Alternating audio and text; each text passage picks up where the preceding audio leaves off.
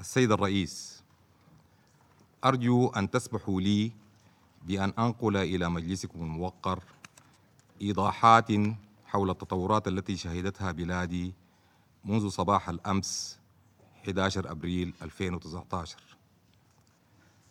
آه، وقبل أن أمضي آه، قدما أرجو أن أترحم على الشهداء الذين سقطوا خلال تلك الأحداث والدعاء بالشفاء العاجل للجرحى والمصابين.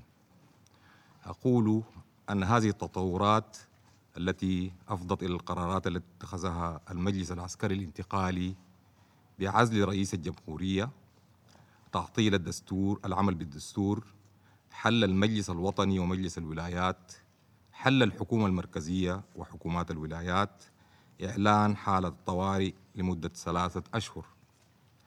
أرجو كذلك أن أؤكد في هذا الصدد أن هذه الإجراءات جاءت استجابة لرغبة جماهير الشعب السوداني التي عبرت عن رأيها وتطلعاتها بما ينسجم مع تاريخ وموروث ونضال الشعب السوداني الكريم.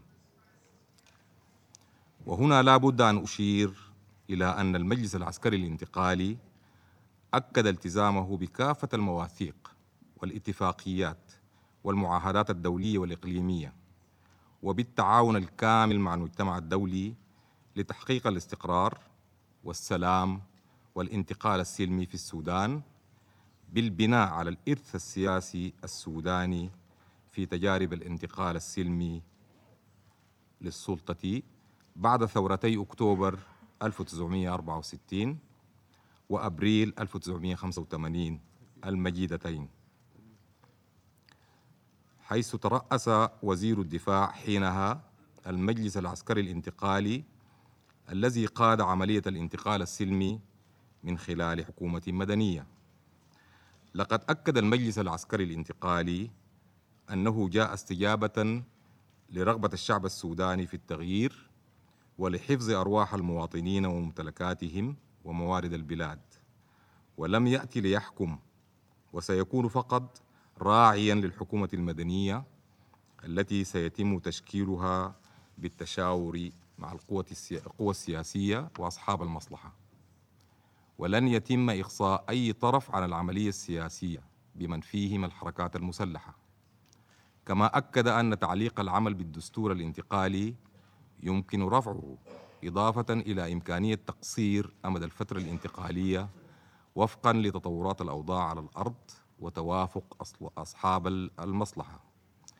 أخيرا السيد الرئيس أرجو أن أؤكد أن ما يحدث في السودان شأن داخلي تم ويسير بإرادة سودانية خالصة وأن الظرف الدقيق الذي يمر به السودان حاليا الذي يهدد استقراره الآني والمستقبلي تهديدا شديدا يجب وضعه تماما في الاعتبار.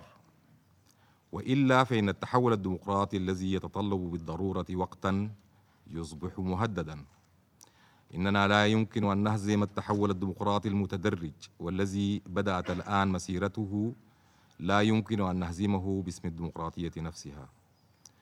وندعو في هذا الصدد شركاءنا في المجتمع الدولي لدعم عملية الانتقال السلمي الجارية في البلاد على النحو الذي يعزز مكتسبات الشعب السوداني ويؤسس للاستقرار والتنمية والرخاء وينأى بالبلاد من ولاية العنف بما ينعكس إيجابا على السلم والأمن الإقليميين. شكرا سيد الرئيس.